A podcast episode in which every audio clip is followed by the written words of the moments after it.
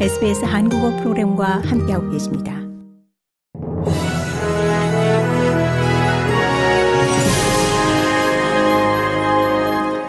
(2023년 1월 24일) 화요일 저녁에 SBS 한국어 간추린 주요 뉴스입니다.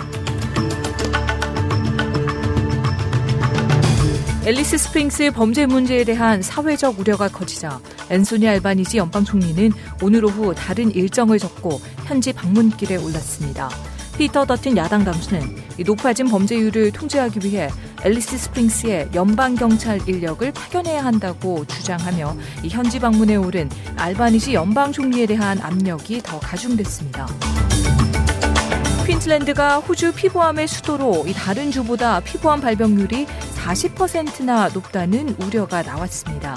특히 젊은 층들이 선크림을 바르고 모자를 쓰고 야외에서 몸을 보호할 수 있는 옷을 입는 것을 뜻하는 slip, slop, slap 캠페인에 노출되지 않았다는 우려가 있습니다. 퀸즐랜드 피부암 보호협회의 공동의장인 레이첼 닐 교수는 피부암이 호주 전체에 매년 13억 달러의 비용을 발생시키고 있다고 말했습니다.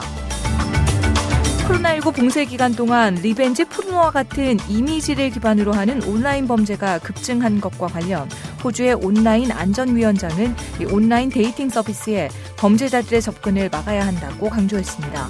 줄리 인맹 그란트 위원장은 여성과 성적으로 다양성을 지닌 사람들에게 특히 dating 앱을 이용하는 것에 대한 위험이 있다고 알리며 범죄자들의 타깃이 될 수 있다고 말했습니다. Australia Day 긴 연휴 기간을 맞아 경찰이 빅토리아주의 불법 운전자들을 집중 단속합니다.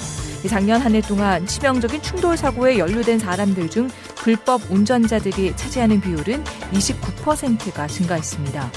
이 경찰은 빅토리아주 전역으로 운전 면허증이 없거나 면허가 정지됐거나 자격이 되지 않은 면허를 지닌 운전자들을 단속할 계획입니다. 빅토리아주 경찰 도로 치안 담당 글렌 웨이어 부청장은 도로에 나서서는 안 되는 운전자들을 기소할 계획이라고 설명하며 운전자들에게 안전 운전에 대한 당부 사항을 전했습니다. 미국 정부가 지난 6년간 공석이었던 북한 인권 특사를 지명했습니다. 조 바이든 미국 대통령이 국무부 민주주의, 인권, 노동국의 줄리 터너 동아시아 태평양 담당 과장을 대사급인 북한 인권 특사로 지명한 겁니다. 앞으로 북한의 핵미사일 문제와 함께 인권 문제를 적극 제기하겠다는 포석으로 읽힙니다. 이상 2023년 1월 24일 화요일 저녁에 SBS 한국어 간추린 주요 뉴스였습니다. 뉴스의 나혜인이었습니다.